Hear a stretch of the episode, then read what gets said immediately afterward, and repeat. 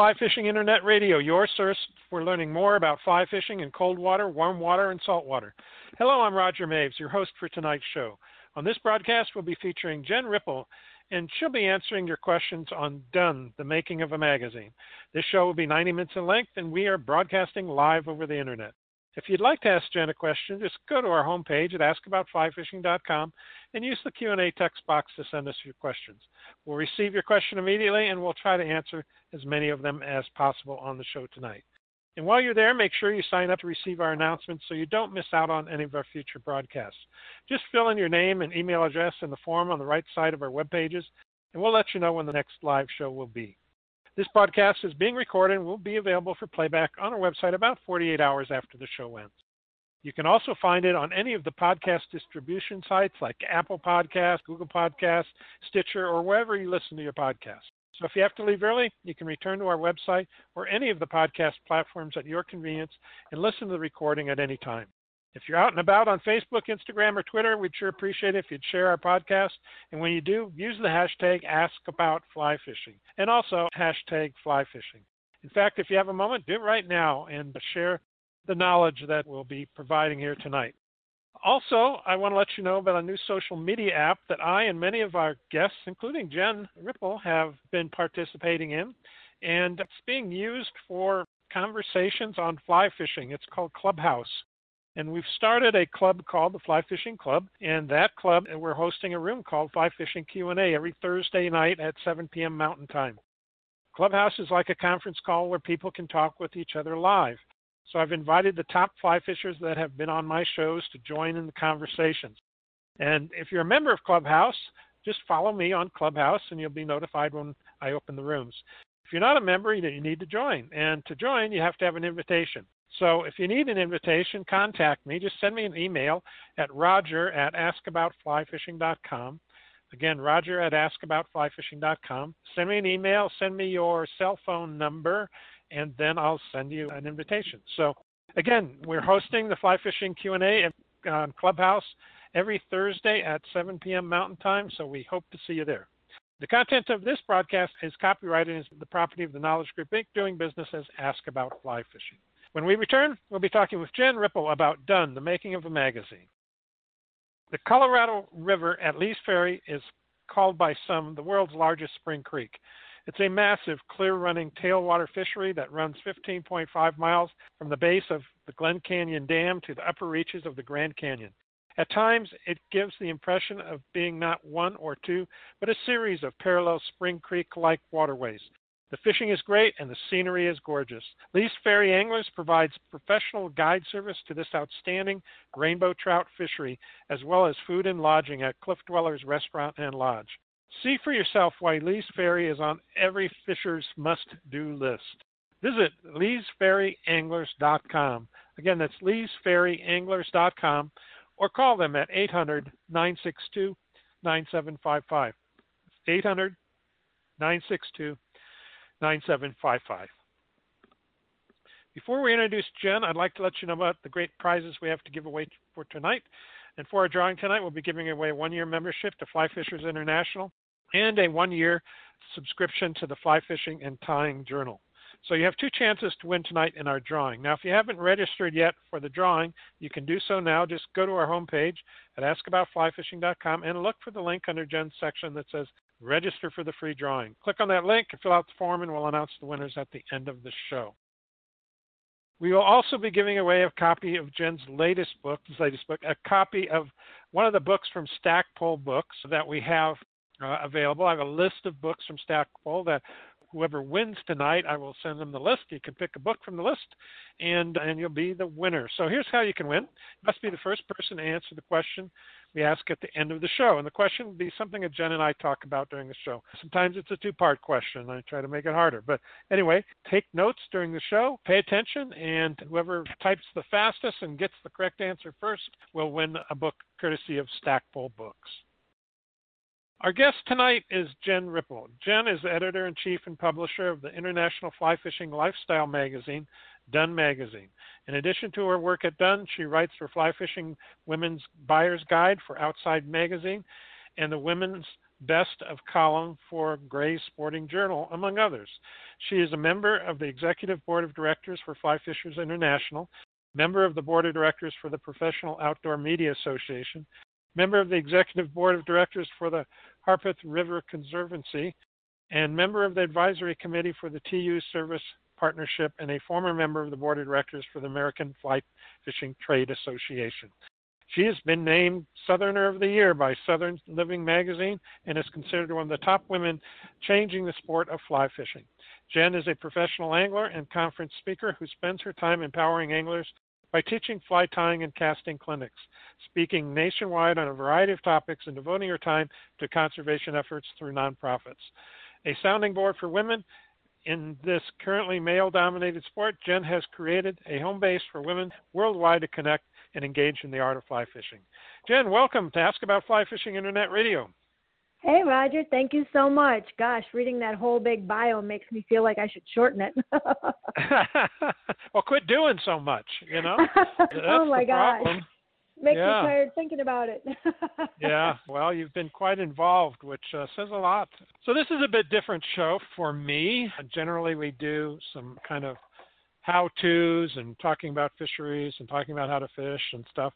But this is a little aspect that a lot of the people out there in the fly fishing world have aspirations to do a lot of things, whether it be a guide, be a magazine publisher, own a fly shop. I mean, there's all kinds, be a business rep. There's all kinds of business oriented things. So you took the direction of making a magazine. So that's what we're going to talk about tonight. And so it's a bit different show. Anxious to dive in here. First, let's get a little background on you. How did you get started fly fishing?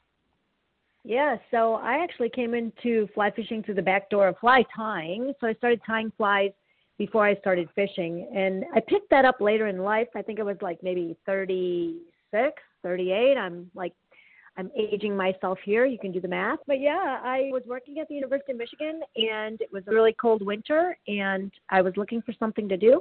And so I got on Craigslist and found a fly tying class at the local fly shop, which was called Colton Bay Outfitters in Ann Arbor, Michigan. And I didn't, I didn't even really know what that was, but I thought, well, I'm not the type to go crochet or learn or something like that. I like to do things that are outside of the box, so to speak. And I honestly took the class because it sounded interesting and it was really inexpensive. So it was like probably like 65 bucks for eight classes or 85 bucks for six classes. I can't really remember one of those two and uh, I took the class, and but from the moment I walked in the fly shop, I just felt like I was home. And then I became this obsessed fool, right? I like tied flies all winter long, and then the Huron River, which is a bass river, runs through the campus of the University of Michigan. And so I would literally leave my desk and go down to my car, throw my waders on, and then just spend hours after work teaching myself to fish in the Huron River. That's this always intrigues me because Tim Cammisa, who has been on my show here and also is on Clubhouse with us, you know, Mm-hmm. he, he did the same thing. He said he started tying flies before he started fishing them. And I always find that interesting because why would you tie flies if you're not going to go fishing? but uh, but it seems, uh, I don't know, to me, it always seems like, gosh, that's it. Yeah, it's coming in the back door kind of. But, but more and more I find people that do that because they're interested in the art of tying, I guess, first of all. But yeah. And so you didn't fish like spinning gear or anything before that? About two weeks ago, I caught my first fish ever on a spinning rod. I had never fished spinning gear or spin cast Oh, gear wow. or bait casters or anything like that. I guess when I was a really young girl, we had a, a cabin up north in Presque Isle, Wisconsin, and that was on a little private lake. And back in the day, probably when I was really young, I kind of remember using a cane pole, which I guess maybe is Tenkara these days. Yeah. but you I- know, an old cane pole and a bobber and a worm. But man, I'm telling you, it's just a very vague memory. It's not like I grew up, Mm. and I grew up on a lake in Wisconsin. You would think that I would have picked up fishing, but I just really never did. And yeah, I mean, for me, I feel like fly tying is more of a creative process and Yeah. something that if you're intrigued by fly fishing but you're intimidated by fly casting then maybe it's a way to get involved and learn through the back door as i always like to say it's like it's not intimidating to take a fly tying class where it, it can be a little intimidating to take a fly casting class Yeah, you're on stage there, aren't you? Oh yeah. Yeah, good thing to do though. I encourage everybody. I don't care how long you've been fishing. Go get a tune-up with a certified instructor. You'll be amazed at oh my goodness tweaking they can do with you. Yeah, especially if you're fishing the salt or something where you need some different skill sets than for trout and so forth. Maria Ellis in Connecticut, I think you know her, but the way she wrote her question, but she wants to know where is your favorite place to fish? So, Dr. Ellis, Maria is so amazing. I met her when I went to go speak in Connecticut. She is a good friend of mine, and I've actually had the privilege of fishing with her. She's an excellent angler. So, my favorite place to fish, I have been around the world, and I would have to say that my favorite place to fish is still the driftless area of Wisconsin. And I didn't even recognize, I grew up in Wisconsin, but I didn't even recognize that there was a place like the driftless area of Wisconsin when I lived there. I had been fishing for a number of years already and happened to have moved back to the Chicagoland area. And my club there, my fly fishing club in Chicago, was taking a class to the driftless area. And I was like, what is that? Well, little did I know, I grew up like two hours away from there. And it's some of the most beautiful water 3,000 miles of spring creeks, almost all of which are public access only. And I think that you've had Geri Meyer on the show before, and she has a, a fly shop in Viroqua, Wisconsin, which is in the heart of the driftless area. And I'm telling you, that is still one of my absolute favorite places to go. Yeah, and yeah, we. I don't even like trout, and it's still one of my favorite places to go. well, it must be pretty. I haven't been there, but uh, sounds pretty. Yeah, we did do a show with Geri Meyer, and uh, I've done another show on the driftless area. So if you're out in our archive, just go to the archive and type in Driftless, and you'll pick up those shows if you're interested in finding more about that area. But and then, okay, so we know you don't particularly like trout now. what do you like to fish for most? Is there I like spe- not one species, but one type of fishing. So I love to fish for salt, anything that's swimming in salt water to me, a, very small ladyfish will give you a run for your money much more than even a pike or a muskie in freshwater, right? They're just stronger, different creatures. And but if I had to, to fish for just one type of fish, I would stand on the front of a flat boat any day of the year and fish for permit. yeah, yeah, I agree. That is the ocean fish are just across the board stronger. I mean, I've hooked up with small little jacks down in Belize and they give you a good fight. I mean, we're talking only maybe a 16 inch fish, but it was it fights like it's 30 inches. Pretty incredible. Well, and it's so true because the first time that you ever catch a fish on a fly in salt water, you feel like you have a shark on the end, right? And then you pull it up, yeah. and it's like it is like that foot long jack, and you're like, how is this fish fighting me like that? You could just swear it's bigger than that. And the other thing about saltwater is you never know what's going to be on the end of your line. Yeah. If you're fishing in a trout river, you know what? You're going to catch trout on the end. There might be a variation between like brown trout or a rainbow or a cutthroat or brook trout. But in saltwater, there are just so many options and so many opportunities. Yeah, I remember when I was sailing with one of my friends, and this was in Belize too but I was just trolling because every time the sailboat we'd be sailing, we'd troll because we're looking for dinner, you know, that night or whatever. and I remember I had the rod, and it probably had like 80 pound test or something. I mean, something really heavy. And something took my lure and just took off and it felt so heavy and it just popped that line like and I still to this day have no clue what that was. You wonder uh-huh. what was that on the end of that I that, know. that made that 80 pound test look like nothing. Just snapped it. So oh, anyway, for sure. Uh, yep. Fond memory. I still want to know what that was. what brought you? So you started out just kind of as a hobby, and how did you get involved more in fly fishing and get into the business side of things? Yeah, so interestingly, I got really into fly fishing and I started just becoming this obsessed fool, which I'm sure none of your your followers can even understand the obsession that is with fly fishing, right?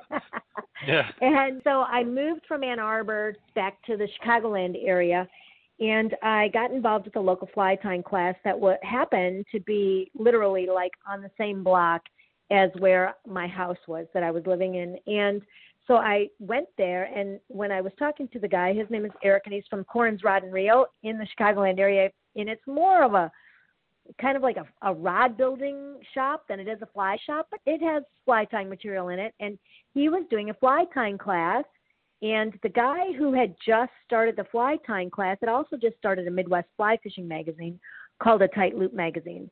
And he said, Oh, you should look at this magazine. It's brand new, it's digital only. And the guy who just started it is doing our fly tying class. So I started going to the class and met the owner and actually web developer who had written all the code for that online only magazine. His name's Kurt Kopala. And I had met him at the fly tying class.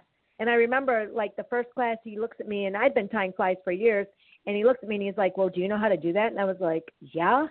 I know how to dub hair on a line. And after a little bit, he realized had known that I was writing a blog at that time. It wasn't a fishing blog or anything. It was completely a different category. And he said, "Would you ever be interested in writing a column for a Tight Loop magazine? Like we're looking for a woman to write a woman's column." And I was like, "Oh my goodness, I'd love to do that." So I started writing a woman's column for this Midwest fly fishing magazine. It was very, very male dominated. My columns consisted of very double entendre kind of columns. Like I wrote articles like the sex hatch and eight inches and all these ridiculous oh, you know, kind of things. and I and I love to write double entendre stuff, but that's really that writing for that column is what really got me involved in the industry. I never had any in, inclination to get involved in the industry and it was like I think nowadays a lot of people are like, oh, I want to get into the fly fishing industry. I want free gear and I'm going to make a whole bunch of money in fly fishing. And for me, it was not that. I was, yeah, I just kind of fell into it the same way that I fell into fly tying and fly fishing to begin with.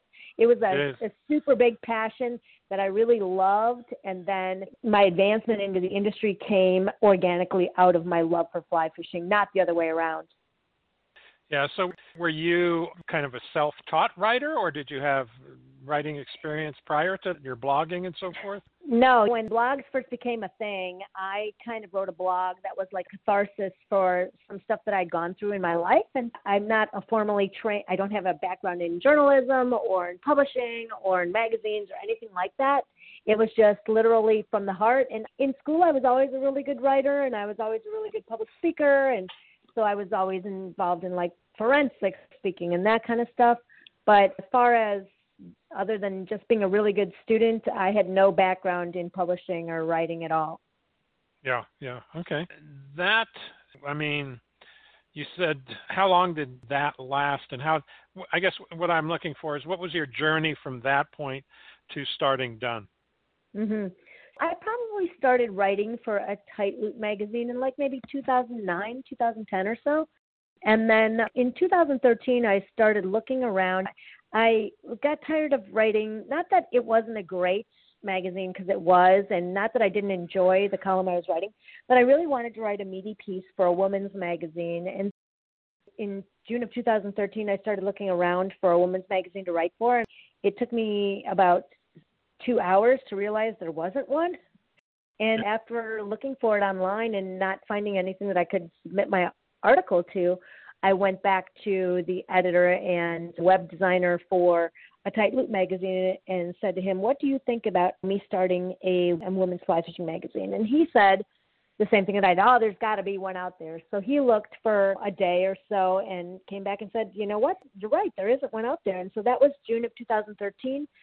And at that point, then, I mean, I'm not easily offended in any way. So I just started going out there and asking every woman that I thought was really cool and doing something neat in the fly fishing space if they would be interested in writing an article for a woman's magazine. And to my surprise, they all said yes.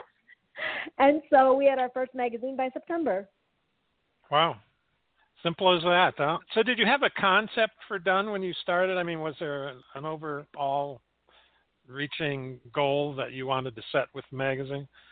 Well, I so when I started out with Dun, I think in the beginning, I'd like to say that this was all really planned and I had this big business plan and all of that, but I really didn't. I just really wanted to see I wanted to be able to allow women a platform to be able to tell their stories because they didn't have that and I knew I would have wanted that kind of foundation and that kind of camaraderie when I first started fishing. I looking the first magazine obviously was just like oh wow, I got all these women who want to tell their story and this is really cool. But then as the magazine progressed in the editions to come, I solidified a plan. And my goal has always been to empower women. Okay, Jen, can you hear me now? Yep, I can hear you. Okay, I could not hear you. So everybody was saying that they could hear both of us. I couldn't hear yeah, you. Yeah, I kept so. saying I can hear you. oh yeah, weird. Okay, well that's a new one. Well, I'm glad you stuck with it, trying to figure where we left off. I think we were talking about your original plan and how it changed, and I was yeah. looking for an overall direction. I think we were talking about. Yeah, and I'll just kind of pick up where I, I left off. I'm not sure where sure. you couldn't hear me, but yeah, I just really wanted to write for a woman's magazine. And the direction of it, when I think about getting women involved in the art of fly fishing and wanting to pick up a fly rod, I think about empowering them to do that. And for me, the way that I, something that is empowering is not by watching a professional who's out there doing it. And I could talk about the professional women in the sport who are amazing. April Vokey, who's fantastic and goes out there and catches these beautiful steelhead in British Columbia. But that doesn't say to the everyday woman that it's something that they could do, right? And so for me, as the magazine progressed, I wanted to empower more women, everyday women, to get out there. And so we started to tell the everyday woman story. Stories like a woman who goes to Ecuador for the first time and gets a guide and takes a, a fly fishing trip for the first time and catches beautiful trout out there in Ecuador. That says that and has a great time doing it. That says, wow, I might be able to pick up a fly rod and not be perfect at casting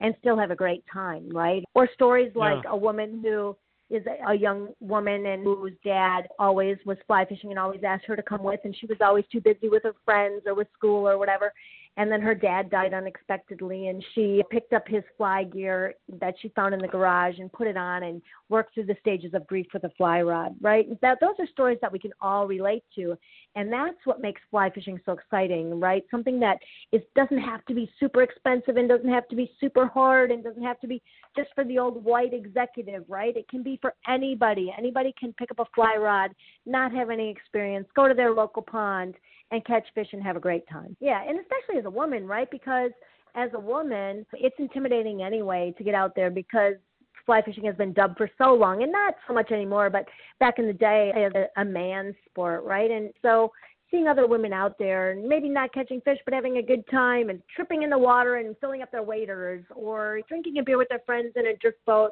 on a beautiful day down the river, you know, or just going to the local bluegill pond and catching fish and having fun. That's what grows the sport of fly fishing. Yeah, yeah. And that's the direction you've taken the magazine now? Yep. I mean, it still continues to be that way. Okay, good, good. Absolutely, Um, yep. Yeah. Let's take a quick break and I'll be right back and we can continue the talk about Dun Magazine. There are not many places in the world where you can fly fish for permit, tarpon, bonefish, and snook all within a few miles of each other, but you can in Belize. When you fish with Charlie Leslie Fly Fishing, you're on a private island and are only minutes away from some of the finest fly fishing in Belize. You'll start out from Placencia and take just a 30 minute boat ride to your lodging on the island. Once you're there, you'll be fishing lagoons full of tarpon and targeting permit on the flats of Permit Alley.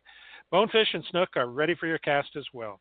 Charlie Leslie, with over 50 years of experience in the waters of Belize, his son Marlon Leslie, and their other handpicked guides know the local waters like no others.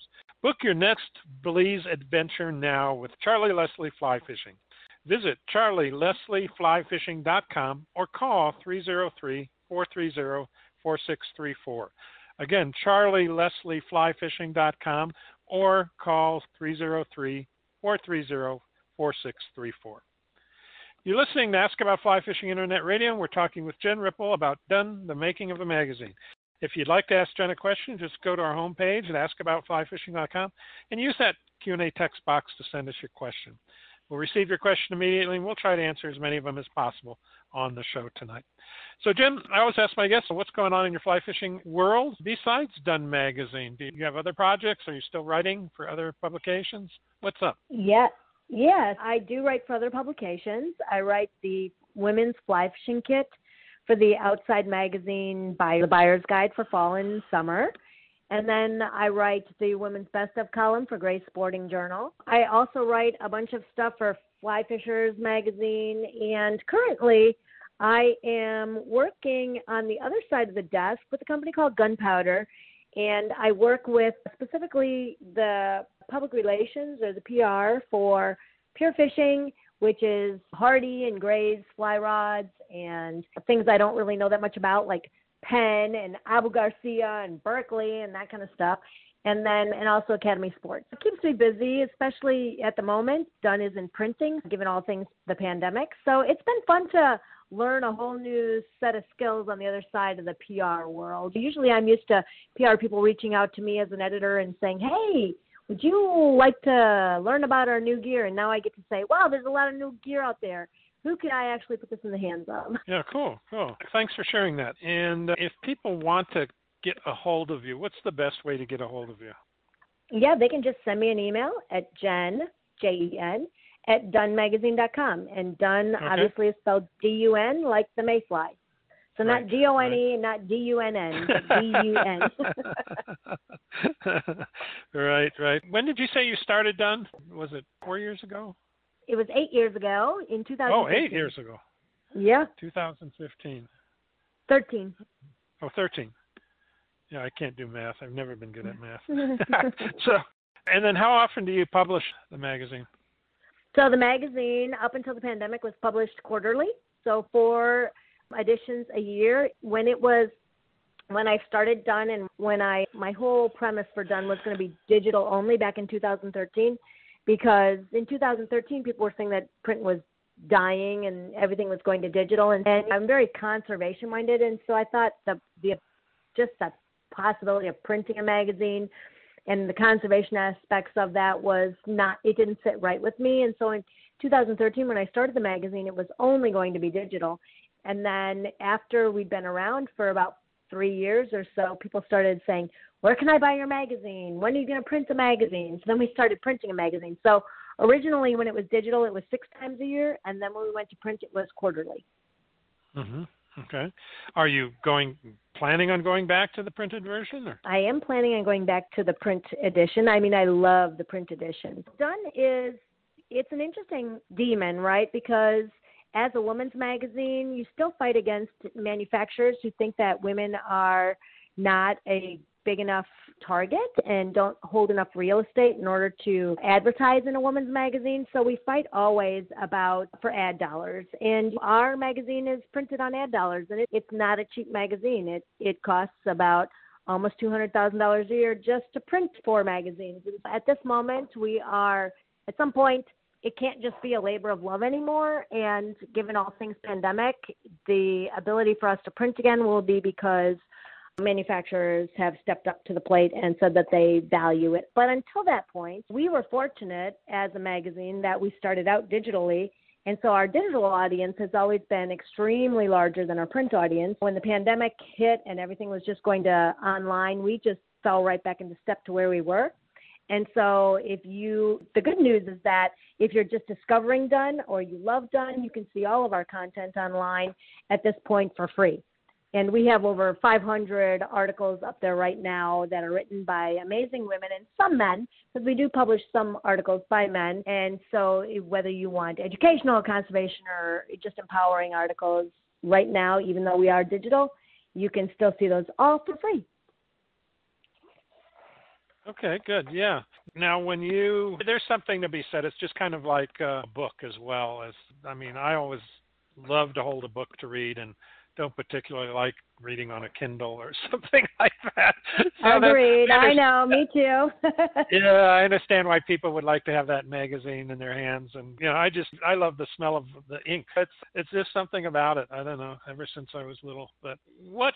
Yeah, and when you talked about the advertising struggles, it's kind of a fickle industry as far as that goes, anyway. So I can imagine how tough it is for you given that they think your audience isn't large enough. But even on the other side of things, it's hard to get those advertising dollars. A lot of the podcasts and so forth are after those dollars too nowadays, and they're not easy to come by.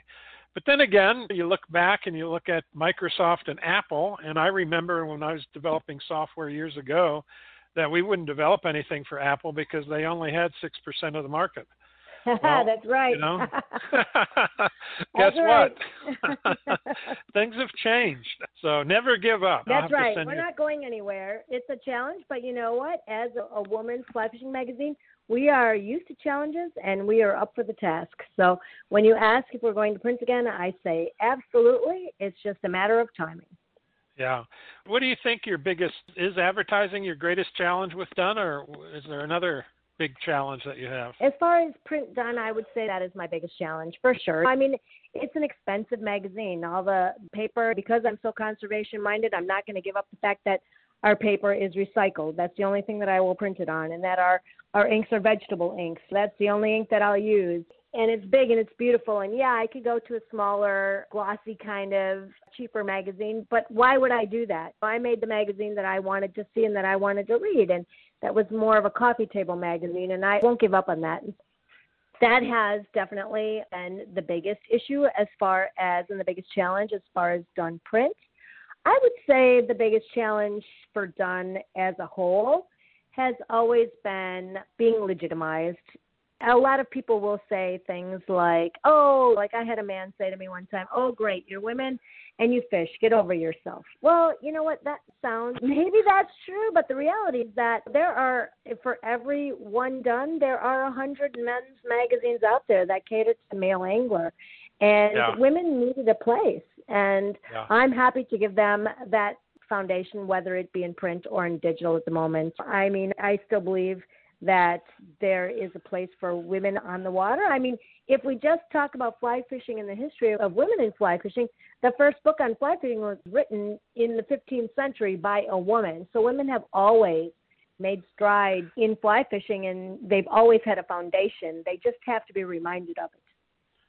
Yeah, yeah, it's interesting. And it's always when people are in the majority, they don't understand the view from the minority. You know what I mean? Whether it's sexism or racism or whatever, it's you don't know if you haven't been on the other side. I mean, men don't know what it's like being a woman and the struggles that you have to face. which are everyday struggles for you, but for men they aren't necessarily. Yeah.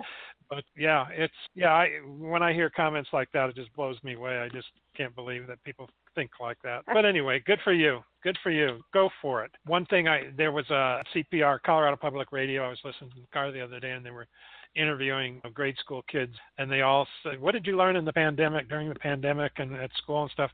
And a bunch of them said, "I learned that I can do anything that I want in life if I try hard enough." Oh, Uh, it's amazing. that's- I love that.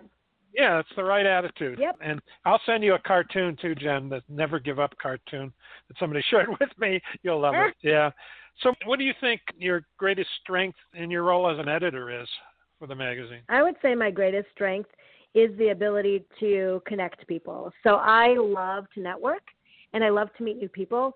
And I think that my greatest strength is that when I see a really great article that isn't a fit for us or a great product that isn't a fit for us, I love to connect people where that will be of benefit. And I don't think that I'm in this space as a vacuum, especially as a woman angler and as one of the you know first women's fly fishing companies that was put out there.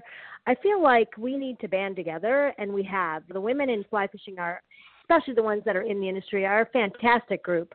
And we got there because we didn't say, "Oh, look at me, look at me." We said, "Hey, there's a group of us, and we need to band together, and we need to help each other." And so I think it, as as far as my strength, it would definitely be in networking and connecting people. Great, great. What would you say has been your greatest experience while publishing for Dun that was related to the magazine? My greatest experience, uh, that's an easy one. When I published my first print magazine, I contacted, I wanted to get it into some of the big box stores. I had no idea what I was doing, right? This isn't my forte. But I sent it off to Ingram Publishing and not knowing what I was doing, but they were the ones who were in charge of the big Barnes and Nobles and Books a Million and all of those. And I immediately got an email back and they said, Hey, we'd love to carry your magazine. And I wrote back to them and I said, Do you just like carry everybody's magazine? And they were like, No. and I was like, They're like, Why are you asking that? I said, Well, because you said yes so fast. And they said, Well, because it's such a, a unique magazine and we really love it. And so they happen to be based in Nashville. And so I went down there with some of the people that are on my staff and we sat in the room and I talked with them and, and put the terms together and agreed to put the magazine out there. And I would say that my greatest feat ever in the magazine was walking into a Barnes and Nobles and seeing my magazine in print on the shelf. I was like, oh my goodness, it was like giving birth to a baby. Yeah, yeah, I bet. Yeah, well, you worked hard to get it there and got the recognition you know that you deserve. Yeah, cool, cool. What about funniest experience relating to the magazine?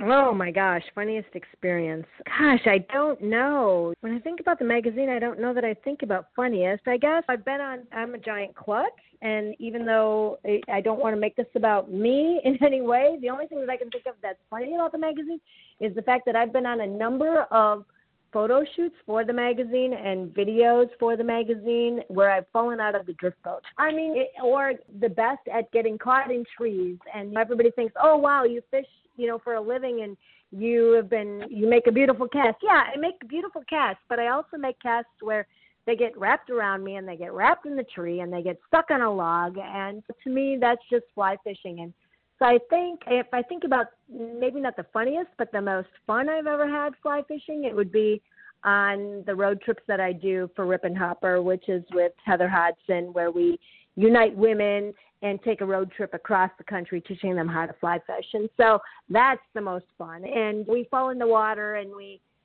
make terrible casts and we miss fish all the time. And I guess that's the most fun. Oh, cool. Yeah, that's lots of fun. I'd like to come back to that. I well, I'll just I'll make a note for myself. But I'm going to take a quick break here, and when we come back, we'll talk more about Dun Magazine.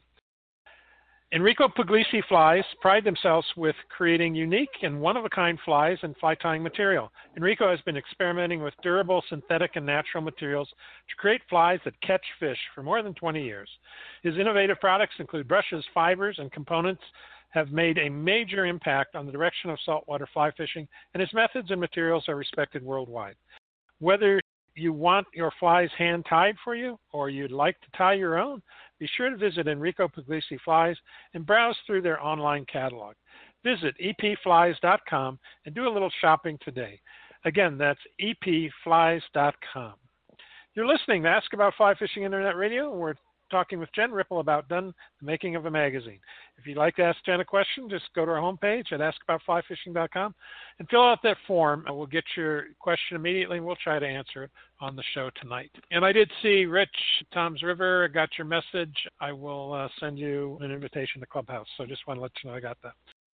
You just brought up something that kind of triggered my mind about traveling and – maybe doing road shows for women and stuff. Do you, is there any, is that something you've organized into a, a real endeavor? Or maybe speaking to non-fishing groups or something like that? Yes, Heather Hodson owns United Women on the Fly, and I would say that between Dun and United Women on the Fly, if you're a woman in fly fishing, you have been affiliated with either one or both of those organizations. And Heather and I, both of us are very like-minded. We are not really about making it about us, but about making it about the collective of women in fly fishing to, and growing the sport. And so we teamed up and we did these road trips, and they just became something that we started out as just a fun thing to do, but now it's really grown into like a community sport. So when we did our last one, we went all around Florida and then into Louisiana fishing for redfish. And we had community events where Fly Fishers International does this like bronze casting challenge. And so we did the bronze casting challenge at all these four different or five different places that we stopped at and we opened it up to community. And so people that were already fly anglers that wanted to participate in the bronze casting challenge could come out and be tested for that. But then we also opened it up to the community who wanted to learn to cast a fly rod. And so we had a whole bunch of people along this whole road trip that came out just to pick up a fly rod and to cast it and see what that was like. And that it has been a really great way that we can not only break down the intimidation of casting that rod because it can be intimidating, but also getting the the local community involved. And on each one of those stops, we actually partnered with either a fly fishers international club or a local fly fishing club that was in those areas so that when people from the community came out and they cast those fly rods we immediately could plug them into their local community so that they could continue on with their learning yeah, that's a great idea because uh, it seems like if you can reach outside of the fly fishing community, then that's where your market really is, is to bring the ladies in into the world of fly fishing. I know my partner Julie. It's been kind of a a process of getting her to be fishing, and I let her ask me. uh-huh. You know, I never pushed it on her, but we go down to the lake here, and I'm fooling around with the grandkids, and pretty soon, well, can I have a rod? I want to try that. And so bit by bit, and I got her rowing the drift boat, which she's a pretty good rower. But it was all kind of not forceful at all. It's something she had to want to do, and that seemed to work for her. It's her decision, not not mine to to get her involved. But she doesn't have the passion you have. That's for sure. hey, That's for if she sure. can row a drift boat, she's ahead of me because I am a terrible drift boat rower. Yeah, yeah. Well, it takes a lot to skill. read the river. Yeah, yep, it does. Well, good. Thinking about the publishing business here, did, you lay out the magazine, whether it be digital or print, yourself, or did you have somebody do that for you? How did you manage that? No, so that's all done in house. So it's all done in InDesign, and it, I have laid it out myself. Yes. Oh, wow. Okay. And is that something you just learned along the way?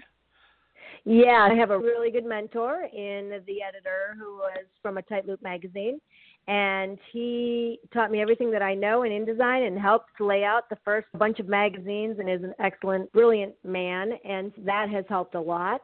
But yeah, now I mean you just lay it out yourself, and once you learn InDesign, it's not that difficult of a program. And the nice thing that I, the thing that I love about the magazine is being able to be creative about it, right? So you can pick the fonts and you can pick the colors and you can pick the lines and the layout, and that's the creative process that I love. I love to read the stories and I love to look at the photos, but it's the layout and the creative that when you see it all come together, that's the process that I love.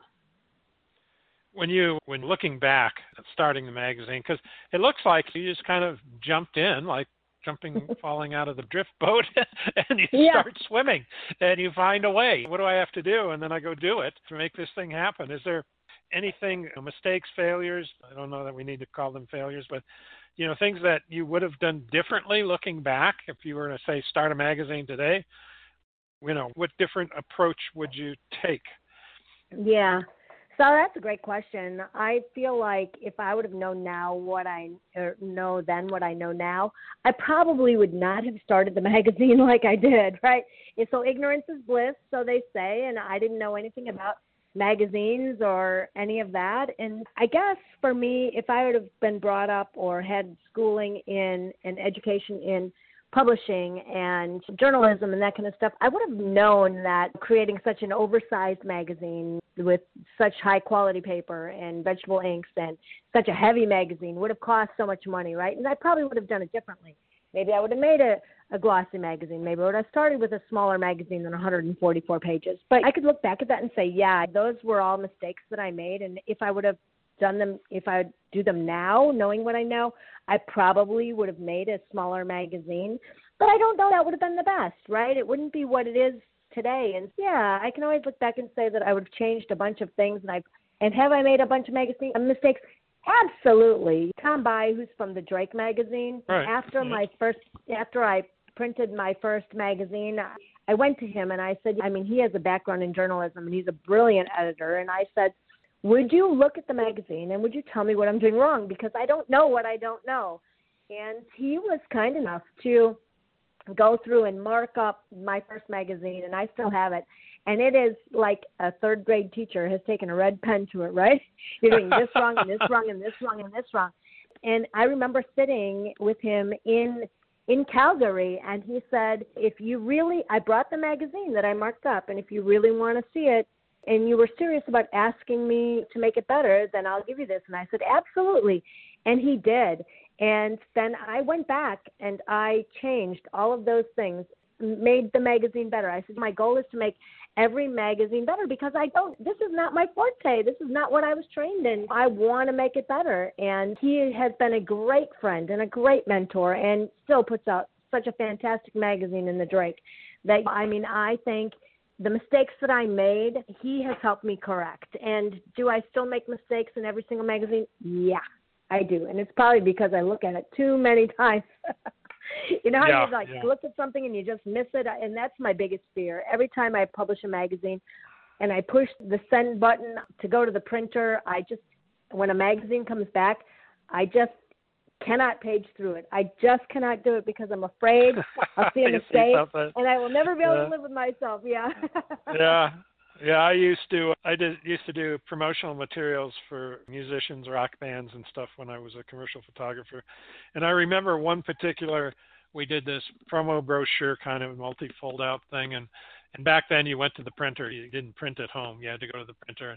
We had everybody, six people, members of the band, read through everything. I, my assistant, read through everything, and all the copy. Goes to the printer, and then boom, right there was a mistake. How many people looked at this thing and then still didn't see it? So, yeah, you got uh, you just got to let that pass. I think. Yeah. Uh, yeah, yeah, can't let that bother you. Yeah, the what do you think is most misunderstood about creating media like that, creating a magazine? I think that it looks from the outside like it's so easy. I've had people come to me and say, "Well, I'm going to start a magazine," and I'm like, "Oh, okay, great." But I have the curse of an entrepreneur. I have, from the time that I was 20 years old, I have owned a business, and so it's that entrepreneurial curse. And it maybe it looks like it's easy from the outside because I, I thought about the magazine in June, and then by September I had my first one.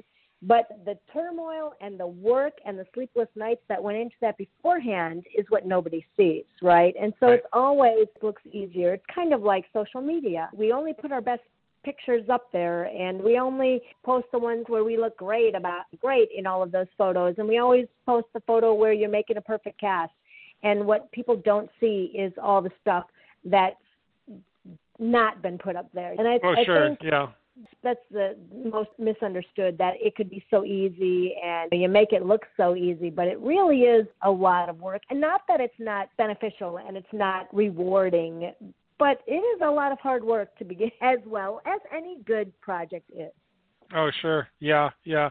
And it's, you always hear about these, wow, instant success by somebody. And then you mm-hmm. hear the real story. Yeah, it took me 25 years to get that instant success. Yeah, my first business ever was when my first daughter, who is 31 now, when she was born, I wanted to be able to stay home with her and I couldn't afford to. So I actually started a medical transcription company back before there was internet, before there was fax machines, before there was any of that. There were just those tapes that you had to like go to the doctor's office, pick up, come back and do that. But and it looked like it was so easy as my business grew, my transcription business grew and I had so many employees. But what they didn't see was the fact that I was paying all of them and still digging in the couch cushions to find gas money to go to the doctor's offices, right? To pick up the tapes so that I could bring them back so that they could work. yeah. You don't yeah. see that part. That's not glamorous. No, yeah.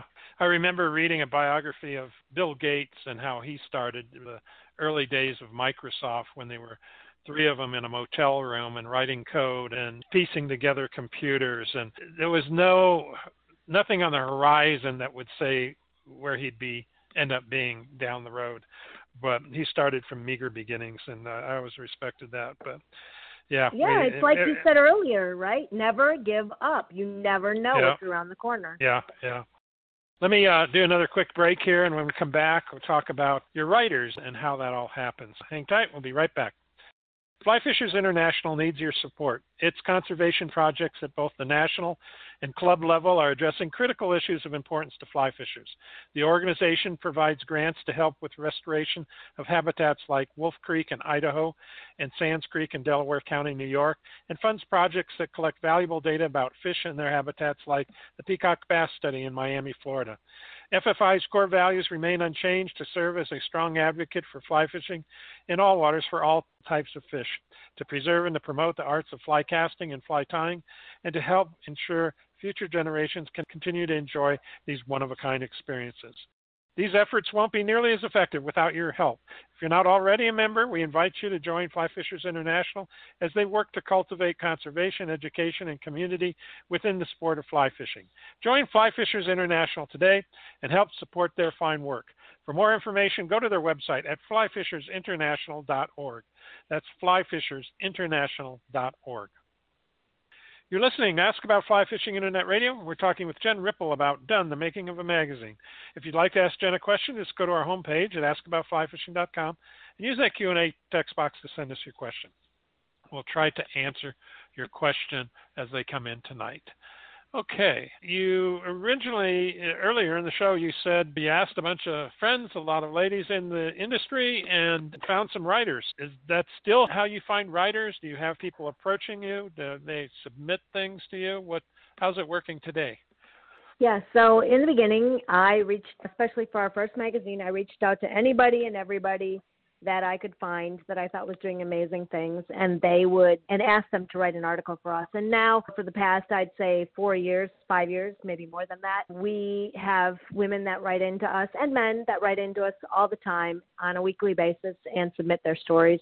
And that's how we get our articles today. And I'm not saying that I won't, like if I hear of a woman who's doing a really great thing or I have a specific article I want to write, I don't, or want to talk about, that I don't reach out to somebody, but the vast majority of our articles today come from the everyday people who write into us and submit their mm-hmm. articles. Do your writers get paid? So in the beginning, writers did not get paid because we were a labor of love. And then as the magazine grew, especially with our print, we do pay our authors now. Okay, good. And what is the process for someone that wants to submit work to you? What do they need hey, to do? You just send me either an email through our submissions at dunmagazine.com or just personally to me at jen at dunmagazine.com. My email goes to not only me but to my managing editor, and we will see those articles. Or you can always reach out to me on Instagram or, I mean, people because I deal with everyday women who I absolutely adore and love, they write to me in any medium possible. So it comes in an Instagram, in our Facebook page, in my personal Facebook page, in my personal Instagram, on in my email, you name it, I get articles, all different mediums. And I like it that way. What are you looking for? In a piece? I'm looking for people to tell their everyday story. I want something that's going to be inspiring, and I want an article that is going to reach the heart of a person. And I always say everybody out there has a story.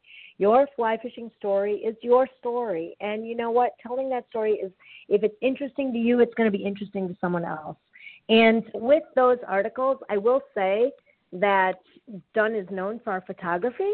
And you don't have to be a professional photographer all you need is an iPhone and take photos of your story. And I think that our strong suit is the fact that our photos are submitted by our authors and that helps solidify a story. So when you have the photos that correspond with what they're talking about, with the people that they're talking about, it just makes for a more cohesive article.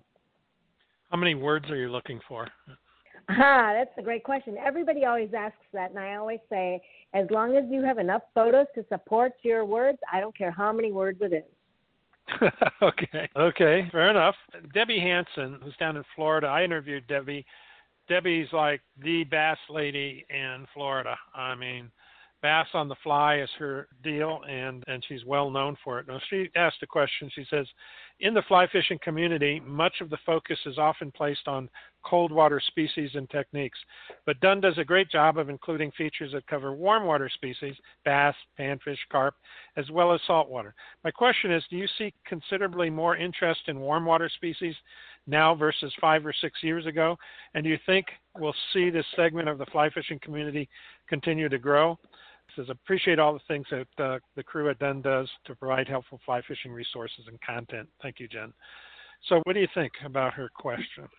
Uh, Captain Debbie. I love Debbie Hanson. I have never met her, but I have the utmost respect for her because, like you say, she is a amazing angler out there, an amazing captain, and she's doing great things for the sport of fishing, not just fly fishing, but fishing in general for women? That is a great question and one that I've never been asked before, but I love it because in the past five or six years, I will say that it has moved from just fly fishing for trout in the Pacific Northwest and on your small mountain streams to warm water and fishing anywhere, right? Urban fishing, especially given the pandemic, we saw a huge influx of people who are fishing in their backyards, be they ponds or crappie ponds or bass lakes or a peacock bass in the ditches of Miami. We saw it all. And so I have seen a huge influx and I love that because when people ask me like they're like, "Oh, well, I'd be in the I'd be in O'Hare Airport and I'd have my fly rods with me." And people would come up to me and they'd say, uh, "Are those pool cues?" And I'd be like, "No." Architectural drawing? No. You'd be like, "What is that?" And I'd say, "It's a fly rod case." And they'd say, fly fishing. You can't fly fish in Illinois, knowing that there are no trout in Illinois. And I'd say, well, yeah, you sure can. And they'd be like, but there are no trout in Illinois. And I'd say, but you can fish with a fly in any place that there's water and it's legal to fish. And I think that I love fishing for sure. Fly fishing is moving away from just your trout fishing in cold waters in these beautiful, pristine areas to fishing for uh, fish anywhere that you can find them with a fly. And I think that's great for our sport because the more people fishing on the more pieces of water, the more people are going to be aware of conservation efforts on that particular piece of water. And it doesn't just have to be your mountain streams or your big, beautiful trout streams in Montana. It can be that drainage ditch in Miami, right? And so, yes, Debbie, we have seen a huge change in that, and I think it's going in the right direction.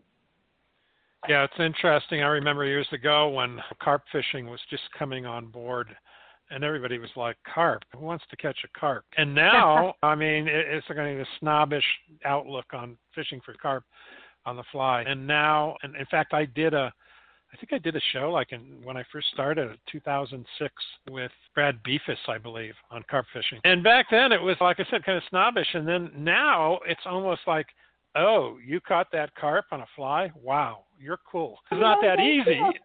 yeah, and it's a big fish. Now it's like you're the cool kid on the block if you can catch carp on a fly. Yeah, it's funny you say that because when I was going to go, so the first time that I ever fished for saltwater fish, I was when I I joined the ladies tarpon tournament. so I mean, go big or go home. And to practice for the ladies tarpon tournament, I would sit at the lower end of Lake Michigan at a BP plant where the carp were huge and fish for carp because it was the only thing that I knew that was big enough and strong enough to kind of possibly maybe give me the ability to fight a tarpon. but yeah, yeah, carp are amazing. I mean, you can catch a carp if you can fight a carpon, man, you can catch anything, right? Yeah, yeah. And they're all over the place. That's just it every part of the country. Maybe not northern Canada or something, but certainly in the, in the, lower 48 of the U.S., they're everywhere. What types of articles are you finding people are most interested in now? What are the most popular subject matter kinds of things? Is it salt? Is it, it trout? Is it warm water? I will say that our most loved and most read article is an article by Charity Rutter out of R&R Fly Fishing in Townsend, Tennessee, and it is on catching high mountain trout. So by far, trout is still our most popular article. Yeah, that uh, Cherry. I interviewed her husband, Ian. Um, oh yeah. A few years back as well, so I know, Amazing I know that people. couple. Yeah, yeah, yeah, and it's the same thing for this for Ask About Fly Fishing. We always get more downloads and more listeners for trout shows than anything else. And and I seriously like talking about salt, like you you and I talked about earlier.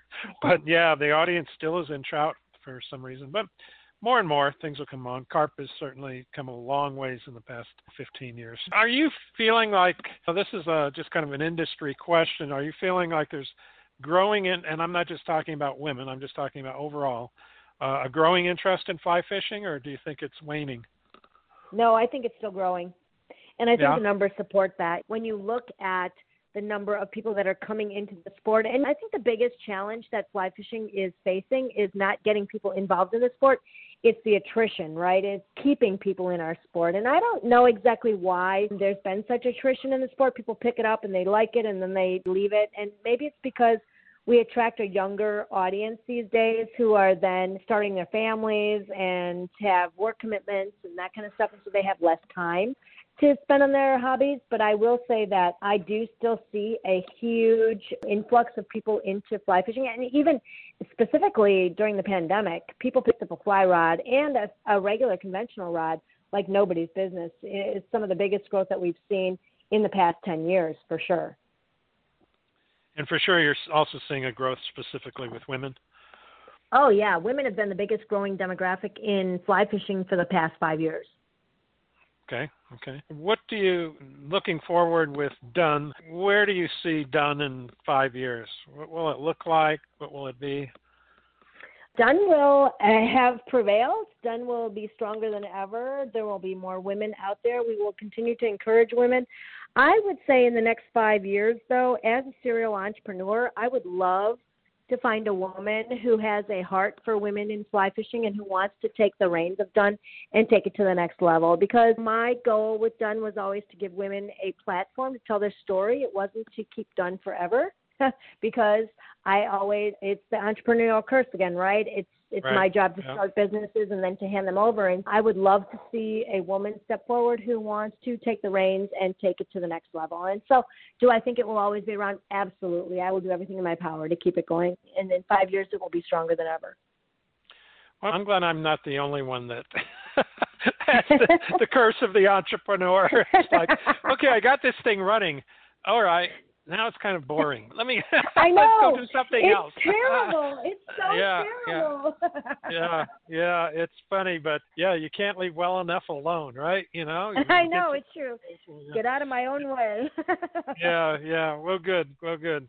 Well, um, got to wrap things up here, Jen. But it's been great talking with you tonight. Please stick with me for a few more minutes while we give a few prizes away, and we'll kind of tie things up here. Hang tight, and we'll be giving away the one-year membership to the Fly Fishers International, a one-year subscription to Fly Fishing and Tying Journal, and a, a book courtesy of Stackpole Books. Hang with us, and we'll do that in just about 30 seconds. Reeling and Healing Midwest is a nonprofit organization that champions fly fishing retreats for women surviving and battling all types of cancer. Their mission is to introduce women to the healing powers of the sport of fly fishing and provide a one of a kind experience on and off the water. This is accomplished through the elements of fly fishing, positive camaraderie, peer coaching, a nurture and support network, which in turn renews the spirit and hope of each participant. Reeling and Healing Midwest is in need of trout flies, waders, leaders, fishing equipment, and other items. To view their current wish list and to learn how you can support their retreats, visit fishon.org. That's fishon.org or call them at 616 855 4017. 616 855 4017. Just a quick reminder to everyone before you leave the website tonight, please take a minute and give us your feedback about the show. You can find a link on the home page in the section under tonight's show that says, What did you think of the show? Just click on that link and leave your comments. We'd really appreciate it. Well, now it's time to give away a few prizes. And um, the drawings that we're going to do now, the names, the winners are randomly selected from our registration database. And if you didn't register by now, it's too late for tonight, but make sure you do so for our next show, and you might have a chance to win some of these uh, great prizes. If you are the lucky winner, we'll contact you after the show and provide you with information on how to receive your prize. So the first thing we'll give away is a one-year membership to Fly Fishers International. And to learn more about FFI, go to flyfishersinternational.org. You heard me earlier talking about the all the great things that they're doing. So if you don't win tonight, go over there and join and help support Fly Fishers International. So let me uh, fire up the database here and see who we have first. It's going to be Bob Garman in Pennsylvania. Bob Garman in Pennsylvania. So congratulations, Bob and thanks for listening in and uh, participating and playing the game here. And we're also giving away a one year subscription to Fly Fishing and Tying Journal, which you can learn more about at AmatoBooks.com. Amato Books has a lot of great books on fly fishing, so check them out. And our winner for this, let's see here. The winner for this is Allard Van Ev, Ever Dingen, Dingen. Can't pronounce the last name, but Allard. I gave it. A, I gave an honest try. He's down in Alabama, and good for you. And sorry we didn't have any women win tonight, but that's the luck of the draw. what can I say? But anyway, congratulations to both of you, and I'm sure you're going to enjoy your prizes. You'll hear from us shortly on, on how to get those. Jen, want to thank you. Oh, forgot the book from Stackpole. Hold on, Jen. Can't let you go yet. So the question for tonight is again, this is to win a book from Stackpole Books. I'll send the, the winner a list of the books and they can pick from that list. What was the first magazine that Jen worked for that kind of got her going in the fly fishing industry and doing some writing and magazine work? What was an and you type this in on that form on our homepage where you can ask questions. Just type it in, send it in. First one that gets it correct will win themselves a book from Stackpole Books. And I'll send a set of magazines to them as well. Oh, wow. Nice. Nice. Let's see here. see if anybody was paying attention and taking notes. So there's a slight delay from when they when we talk and people hear us. By the way, Jen. So we have to kind no of worries. sing and dance and entertain while they get the message and type. So I just keep checking the queue here, looking for. Okay, I got one answer. Fish on. Maybe that wasn't uh, her guess. Evelyn Adams. I don't think that's what we were looking for. Hi, Evelyn. Oh, here it is. Uh, she wrote back in tight loop. Yep. Is that good enough? Yeah, tight loop Yep. magazine. Yep. Okay, so Evelyn, you did have it. She says uh, Okay, great and- conversation. Yeah. And since I know that Evelyn already has all of my magazines, tell Evelyn I will send her a special uh, present just for that. Oh, okay. All right. Well, she's listening, so uh, you got that, Evelyn. and Evelyn, I have your email address here, so I will send uh, you that list of books. And do you need her address as well? nope, I got Jen, it. or- okay. Okay, Evelyn, good. And Evelyn, I'll send you the list. You just reply back which book you want and send me your address so that we can get stacked. So, no, this one will be coming from me, so I can send it out to you. So, good. Thanks for listening and paying attention. And we've got we've got some other ones coming in. Paul Petit got it right too. So we had some other secondary winners here.